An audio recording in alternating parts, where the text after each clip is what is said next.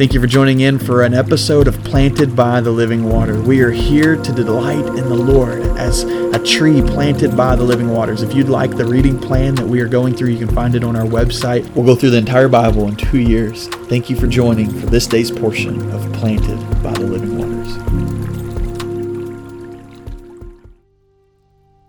Give thanks to the Lord our God and King. His love endures forever. For he is good, he is above all things. His love endures forever. Sing praise, sing praise. Hope you're able to sing praise today, whether it's the morning, evening, afternoon, whenever you are listening to this 54th episode, Planted by the Living Waters. In fact, the reading plan today has us in Psalm 75, and that's what it says here at the beginning. We give thanks to you, O God. We give thanks. Why? For your wondrous works declare that your name is near. So as I sing to start us off today in our devotional time, um, may you join me in giving thanks to the Lord. Uh, my voice uh, never really sounds good, but I'm under the weather uh, today and, and been last couple days, and so it definitely doesn't sound good. However, it is pleasing to the Lord, for I am giving him thanks, and I truly am. I'm so thankful to, to God and his works, his wondrous works. It says, We give thanks to you, O God, we give thanks, for your wondrous works declares that your name is near. And just reminds me of what God's been doing the last couple weeks in our church. The fact of the wondrous works are undeniable, that God is doing some wonderful works in the midst of us. And we best believe that in seeing those wondrous works, that his name is near, that the work of Christ um, brings about the authority and the majesty and the glory that comes with the name of Jesus, and it brings it near.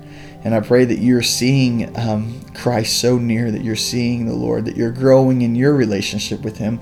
And that's my challenge for us today is that as you're giving thanks to the Lord, that it not be a general or generic thanks of, oh, thank you, God, but, but that you would be specific and Lord, thank you. Say thank you for, for what it is that you're doing in my life.